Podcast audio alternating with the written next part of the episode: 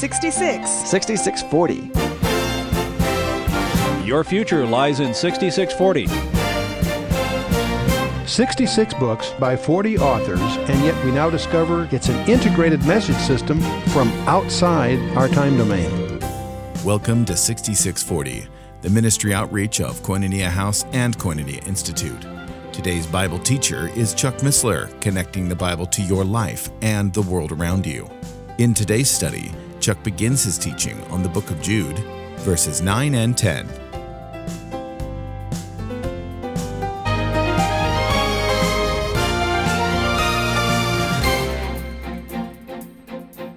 Tonight we're going to study a, a very interesting verse. We're in verse nine of the book of Jude. Now what's interesting, a very curious fact about this particular passage is that it's almost impossible to find a sermon or an article on it. No one wants to touch this one with a ten-foot pole. It's a strange, strange allusion by Jude. Here we have the, uh, the brother of James, both of them uh, apparently brothers of our Lord Jesus Christ, writing this very interesting epistle. Uh, each writes an interesting epistle, but Jude particularly focusing on apostasy. When he gets to verse nine, he makes an allusion that if you're reading your scriptures can really throw you, because you will not find uh, any direct uh, support for where Jude gets this. But here we have a, a, a dispute between the chief of the angels and the chief of the wicked spirits. So you got the two top guns at each other. If it, if that isn't bad enough, the subject of their dispute, the more we think about it, the more disturbing it is. Why should they care, either one of them, about the body of Moses? Uh, Jude sort of just tackles this as if you all remember this, don't you? And he makes a point from it, right? Verse nine. Jude continues, well, picking up at verse eight, just to give you continuity from the last time. In like manner also these filthy dreamers defile the flesh, despise dominion, and speak evil of dignities. We should probably review that. Titus tells us in his epistle, chapter three, verse two, that we should speak evil of no man. You and I have no problem with that. It seems like good, sound advice. You don't speak evil of anyone. You and I wouldn't think of applying that admonition to Satan. By the time we're through tonight, you'll understand why I get so uncomfortable when we sing certain songs. You know, I'm so glad the devil is so mad and all that sort of thing. I, after, after seeing what Jude says, you'll get a little, perhaps a little uncomfortable. But verse eight summarizes the previous verses in highlighting three basic marks of apostasy: defiling the flesh, despising dominion, and railing at dignities. And we have talked a lot about that. Verse eight actually is a summary that stands between verses five, six, and seven, which summarize corporate illustrations. And uh, we're going to discover when we get down to verse eleven, we have three individual illustrations. The structure of Jude, we've talked about that before, so I won't review it now, but because we'll talk more about that next time too. But but basically, uh, it's interesting. The whole thing is symmetrical conceptually around verse eleven. But the point is, is that we've had in verses five, six, and seven, three examples of apostasy that are corporate or collective in nature. Remember, we had Israel, and we had the angels that sinned, and we had Sodom and Gomorrah. Each one of those ideas was a collective group that we dealt with. Israel is God's people. The angels that sinned is another a supernatural group. And then just secular society, Sodom and Gomorrah, but three different corporate groups. When we get to verse eleven, we're going to have three individuals. That's next time. I think we'll get at it tonight. And that's uh, Cain, Balaam, and Korah. And that'll be your homework for next time. In the middle of all of this, we're going to have a very strange... It, and, oh, also, we have three marks: defiling the flesh, despising dominion, and railing at dignities. We've talked a lot about that. Defiling the flesh, we've talked a lot about that. We'll talk some more, so we'll get into that day more tonight. Despising dominion, being iconoclastic, being rebellious at, at authority of whatever kind is another mark of apostasy. But this railing at dignities is not only a mark of apostasy, it apparently is so important that it is distinguished from the other in having a special example so, we sh- that, so that we don't miss the point. And that's what verse nine is all about. And as you recall, when Jude opens this thing, he indicated he was going to write just a general epistle, but he was compelled, he was pressured by the Holy Spirit to change his whole style. And so this this whole thing is a response to uh, a tremendous pressure on the part of Jude by the Holy Spirit. So it's a very directed epistle, structurally, and the message and everything, all, every detail about it. And, and, and the Holy Spirit has singled out verse nine as an additional example on this issue of railing at dignities. Before we get to the point he's going to make, we we stumble at first because we're not familiar with the content. You know, if I was going to make some point with you, it would be normal for me to take some allusion, some idea that you're all familiar with, and use that as an example to make some point. It'd be a little strange if I drew some example and make a point that you weren't all aware of. But I got a double problem. I got to make you aware of the background before drawing the inference of the background. So normally a, a writer or a speaker speaks of an allusion that is a point of common ground between he and his audience. And that apparently is what Jude was doing to his readers, because his readers under, you know, took for granted, he, he took for granted that his readers understood verse nine. And it's only our own uh, lack of a background here that causes us to really stumble. So we got to take step one and find out what verse nine is talking about before we jump in and uh, Uh, have any real grasp of uh, the point Jude's making. We actually can probably infer what he's the point he's making, but let's uh, let's uh, let's uh, see what we can find out about. It says, "Yet Michael the archangel, when contending with the devil, he disputed about the body of Moses. He dared not bring against him a railing accusation, but said, 'The Lord rebuke thee.'" Now this has to be the strangest example that Jude could pick. Because if you were going to rail at dignities, you could think of lots of examples that you'd certainly agree with probably are inappropriate. But surely the archangel of God, who's on a mission assigned by God and being opposed by Satan, would have some basis to, to uh, let him have it, right? But even here, Michael dared not bring against him railing accusation. Michael, despite the fact he's dealing with his adversary, has to recognize his rank. Interesting. I don't think we do that. I think we have two enormous errors with regard to Satan. One is to ignore him and pretend he ain't there. That's a big mistake. The other mistake is to go the other way. Okay, two there are two mighty angels in conflict here. They dispute. They they they disputed over the body of a creature lower than lower order than them, namely a human being, uh, and specifically in this case Moses. Now, it's interesting that the angel who was faithful to his creator, Michael was not in any kind of left field here. He was apparently on a, on a mission, on an assignment. We're going to look into Michael here a little bit to see what kind of missions he takes on. And even though he was doing the will of God in obedience to divine command, and even though the devil opposed him, seeking to avert God's purposes, in spite of all those facts, Michael did not Uh, yield to the temptation to bring accusation, railing accusation against Satan, but simply said, "The Lord rebuke thee." A couple of things here. First of all, you may be troubled by the idea that here in the book of Jude, we gain some new information, so to speak. You and I probably, other than this passage, would have no insight that Michael and Satan ever had a war over the body of Moses, certainly.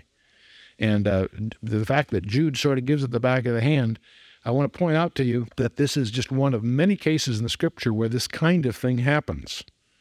Uh, we're going to see it happen again in Jude later on in verse fourteen and fifteen. That'll probably be in our meeting after next uh, when uh, we'll talk about Enoch. Most of us don't think of Enoch as a prophet, and yet he was a prophet before the flood, and, uh, and uh, Jude talks about that. We'll deal with that. But that's, in effect, a new insight, even though it's given in a historical context. How many of you knew that Noah was a preacher?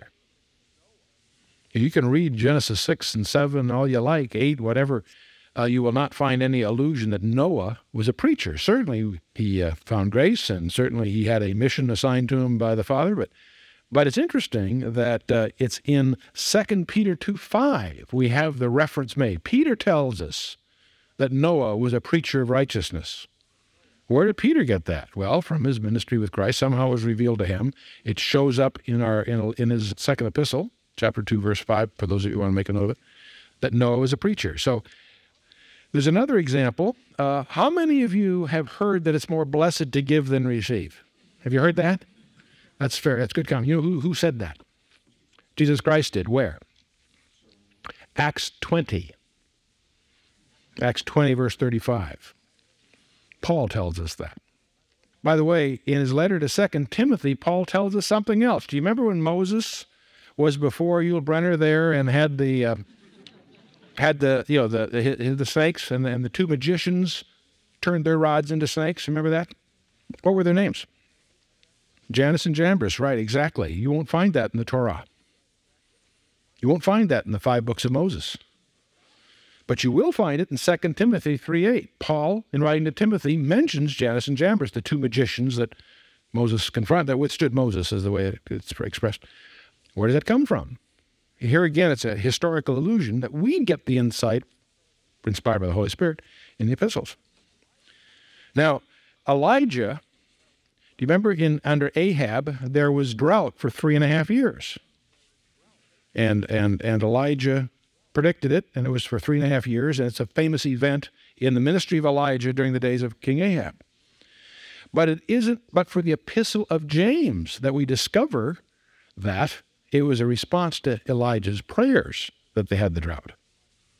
We don't get that from, if you will, First Kings seventeen. We get that from the epistle of James. Now, I'd say the Lord makes reference to the same incident in Luke chapter four, verse twenty-five, But uh, the, the linking of the drought to, a, to Elijah's prayers is done by James in chapter five, verse seventeen. So James apparently had the same kick that Jude did. That is, he would sort of make things, mention things historical that uh, you should know, and yet you won't find in the Old Testament. So I mentioned that so you won't be troubled by that. Another place, by the way, and we won't take the time tonight, but just so you get comfortable with these ideas, if you really want to understand a lot about Moses and Pharaoh and that whole bit, you... in addition to what you find in Exodus, I commend to you Acts seven, when Stephen is speaking before the Sanhedrin. Ste- Stephen will give you all kinds of insight into Abraham and to Moses that you won't get by digging through the Torah or the, the, the book of Genesis. Example, it's, it's Stephen's remark that tells us that the Pharaoh at that time was not Egyptian. We get that from Isaiah, if you know where to look, but it's very technical. The fact that Moses was learned in the in the wisdom of the Egyptians, we don't get that out of... Moses doesn't point that out for us in the five books of Moses, but Stephen tells that. Oh, that's all in Acts seven. So Acts seven is a very interesting commentary of the Old Testament, and you could probably make a list of a lot of things that are revealed there that you would have a tough time uh, unraveling uh, in the uh, in the Old Testament. So here, Jude does the same thing. He gives us an insight of something that he presumes we know.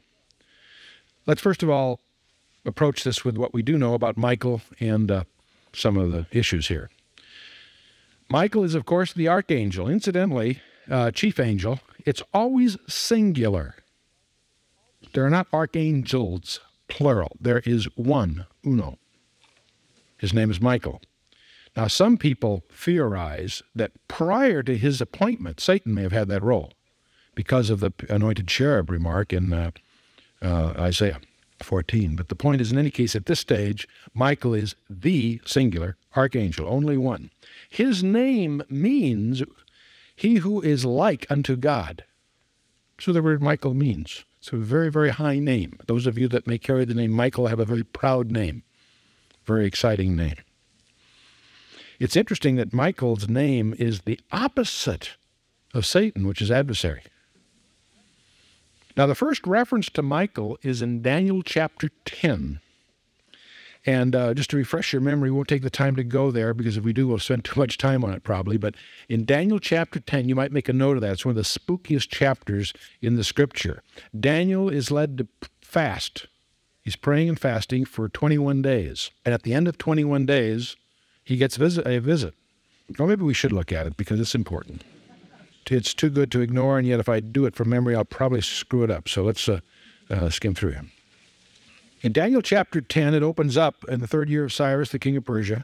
He is uh, in prayer, and uh, uh, he was in mourning, that is, in, in, in uh, sackcloth and ashes and fasting and so forth, for three full weeks. And it describes that. He gets visited, verse ten on. Behold, a hand touched me, and I sat on my knees, upon my palms of my hands, and so forth. It says, O Daniel, a man greatly beloved, understand the words I speak to thee, and stand upright, for unto thee am I now sent. He says, Fear not, Daniel, for from the first day that thou didst set thine heart to understand and to chasten thyself unto God, thy words were heard, and I am come for thy words. In other words, he was dispatched to see Daniel twenty-one days ago, and he was held up. Verse thirteen, the prince of the kingdom of Persia withstood me one and twenty days. Now, the prince here is not the king of Persia, that is. Darius or Cyrus or whatever. This is a spiritual prince behind the scenes, an invisible power that was obstructing this messenger on his way to Daniel. Now, that's a, this is one of those glimpses that gives you creeps, because you're going to, before the chapter's over, you're going to discover there's apparently a prince of this type behind every major government, every major era, every major... There was uh, over every, is there a prince of the United States? Apparently. And uh, we infer that. We don't know that. We infer that from the whole structure here. But it's interesting that this prince is one of Satan's emissaries, the ruler of the darkness, the ruler of this world, if you will. He said, withstood me one and twenty days. But what allowed this messenger to make it through this battle? He says, but lo, Michael... And it says one of the chief princes. That's un, that's that's not correct. It's the first of the chief princes. The translation's unfortunate. He is the singular senior of the chief princes. So again, the word prince here is applying an angel. There's an opposing angel, one that's uh, focusing on Persia. But Michael, one of the, the, the chief prince, came to help me, and I remained there with the kings of Persia. And then he he, he comes, and he's going to go on, and then he's going to explain how he's going to give... give uh, Daniel a, a, a series of visions. In fact, chapters eleven and twelve are really the result of this visit. But um, uh, he goes on here before the chapter ends here. Verse nineteen, and O man, uh, greatly beloved, fear not, peace unto thee, be strong, yea, be strong. And when he had spoken unto me, I was strengthened, Daniel says. And let, uh, let my Lord speak, uh, thou hast strengthened me. And verse twenty, then said he, knowest thou why I come unto thee? And now will I return to fight the prince of Persia. And when I am gone forth, lo, the prince of Greece shall come.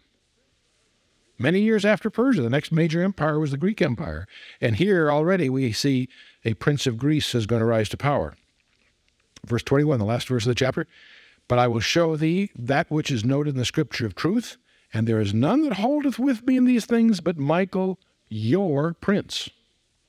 Now, here we see Michael introduced first time by name as the chief, the, the first of the chief princes, and his specific identity is Daniel, he's your prince. Daniel personally, not exactly. We'll discover as we learn about Michael that he appears to have the mission to fight for God's people collectively, specifically the nation Israel. You almost always see him associated with Israel. Another angel that goes by name is Gabriel. You'll notice if you study Gabriel carefully that his role is almost always messianic. Gabriel showed up in Daniel nine to give him the seventy-week prophecy, but that was messianic. Gabriel shows up with Mary that we're celebrating at the Christmas season. That's Gabriel. Again, his mission is, is uh, messianic. That's the main idea is there. Now, oh, another place that you see an image of Michael, a very important passage, is Revelation chapter twelve. Oh, before we do that, I'm sorry, before I get you out of here, turn to Re- Daniel chapter twelve, as long as you're this close, verse one. I want you to pick up something in the book of Daniel. Daniel chapter twelve, verse one, is quoted, a phrase of it is quoted by our Lord Jesus Christ in Matthew chapter twenty-four. When the three, when the four disciples, Peter, James, and John, and Andrew, come to our Lord privately and ask him some questions, he gives them a, he gives them a prophetic briefing that's two chapters long in Matthew, Mark, and Luke, twenty-four and twenty-five in Matthew, uh, twelve and thirteen in uh, in Mark, and uh, uh, twenty-one, twenty-two in Luke, the so-called Olivet Discourse. But in that he uses a phrase that all of you know, but you, he, he draws that phrase, if you will, from Daniel chapter twelve, verse one, which says, at that time shall Michael stand up, the great prince who standeth for the children of thy people. The children of thy people, that's Israel. And there shall be a time of trouble, such as never was since there was a nation, even to that same time, and at that time thy people shall be delivered, every one that shall be found written in the book. Now, it's interesting that Jesus used that phrase, there shall be a time of trouble, such as never was to this time, nor ever would be again, but for the elect's sake there would be no flesh saved, and so on. That phrase is drawn from Daniel twelve.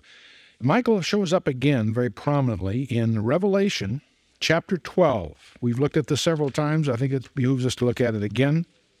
Revelation chapter twelve, which describes these personages that surface. There's a, a woman, and we've reviewed this before. The woman is um, clothed with the sun and the moon and on her feet, and upon her head a crown of twelve stars, and she's with child, and so forth.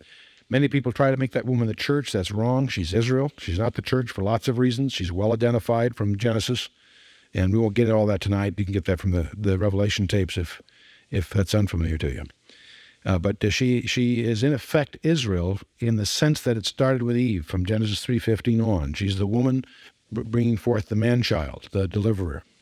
Now, the opposition to all of this, verse three and four, is the red is the is uh, a red dragon. We don't have to speculate on the identity of the red dragon. He's explained, he's identified in verse nine. The great, great dragon was cast out, that old serpent called devil and Satan, who deceived the whole world, was cast down to the earth, and his angels were cast out with him. We've looked at that before.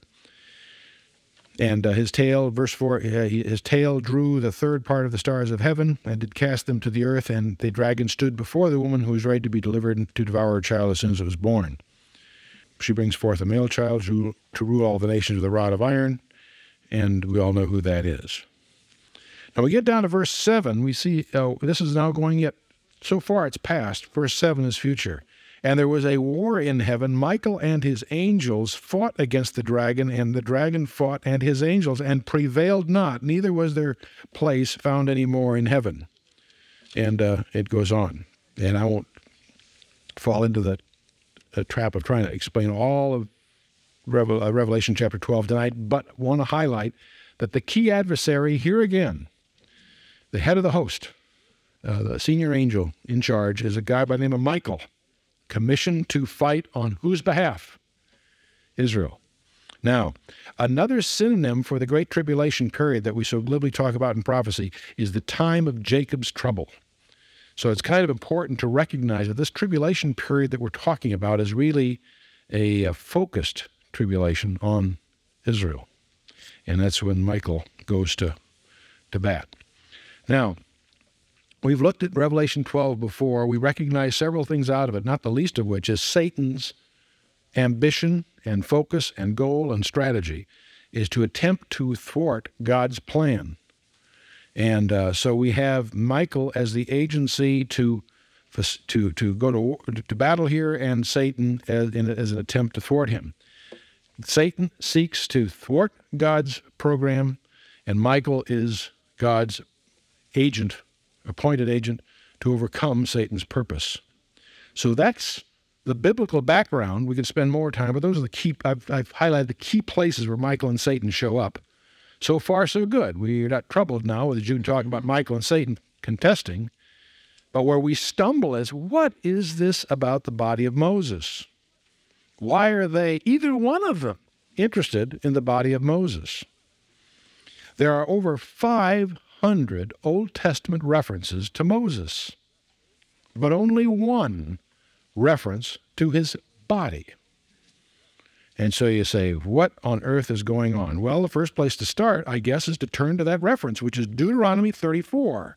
It's almost at the end of the book of Deuteronomy, and it shows up in verses five and six. There's a preamble. We look at this a little bit, but Moses is scheduled to die. Moses has his ministry interrupted, and he does not get to go into the promised land because of the, uh, the the the children of Israel listening to the ten spies back in Kadesh Barnea. They didn't listen to Joshua and Caleb, who had the good report. They listened to the other ten. They lost their nerve. They didn't cross over when they had the opportunity. So God says, "Okay, you're going to wander in the wilderness for thirty-eight years, nominally forty, but precisely thirty-eight years."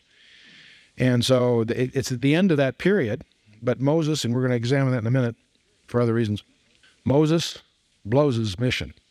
He doesn't do what God tells him, and God puts him in the penalty box. has him superseded by Joshua. Moses is allowed up on the high hill, Mount Pisgah, or Nebo, it's the same area, to get up there and see, look over the Jordan and see the promised land from a distance. He can see the promised land, but he never, he's not allowed to enter it. And he dies. And this is what's recorded here, verses five and six. Now, there's all kinds of scholastic debate. Did Moses write this prophetically, or did some other scribe add it to the... I mean, here it's in the five books of Moses. I thought he died. Well, if you really need to talk about... We're trying to reach to create problems. Either way, if you did it... I have no problem that Moses wrote this by inspiration before it happened. That's an approach. Or some faithful scribe added this as an appendage. I can't make a big thing one way. I'm not getting into that debate. But the point is, in verse five, it says, so Moses, the servant of the Lord, died there in the land of Moab. This is across the Jordan. It's on the on the east side. In the land of Moab, according to the word of the Lord. In other words, the Lord had said this was going to happen earlier. And he buried him. Who buried Moses? God did. Now, right away, that gets your attention. I'm always interested when God personally does it, you know, does it without going through an agent of some. I love you like Noah's Ark. Who closed the door on Noah's Ark? Noah didn't. God did. I love that because I always like to ask questions. Could Noah have gotten out? I don't think so. You've been listening to sixty-six forty, the ministry outreach of Koinonia House and Koinonia Institute. Today's Bible teacher was Chuck Missler, teaching through the book of Jude. Download the new K-House T V app to access an ever-growing collection of free resources. Visit the Apple or Android App Store or search K-House T V on your Roku or Fire T V streaming device. Thank you for listening to sixty-six forty and for your continued prayerful support of this ministry. Until next time, as we continue this series, may God bless you with the knowledge of His Son, Jesus Christ, as you study His Word.